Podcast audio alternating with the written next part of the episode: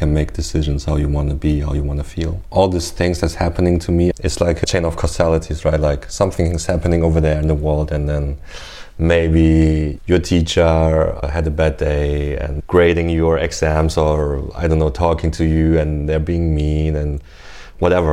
There's so much stuff happening before you, but you are always the last stone, like you're always the last piece in this chain. Yeah. So if you cannot stop it anywhere there, you have control over yourself, I guess. You can decide what you do with that information. You can decide not to continue the chain and cause suffering for other people. I guess, yeah.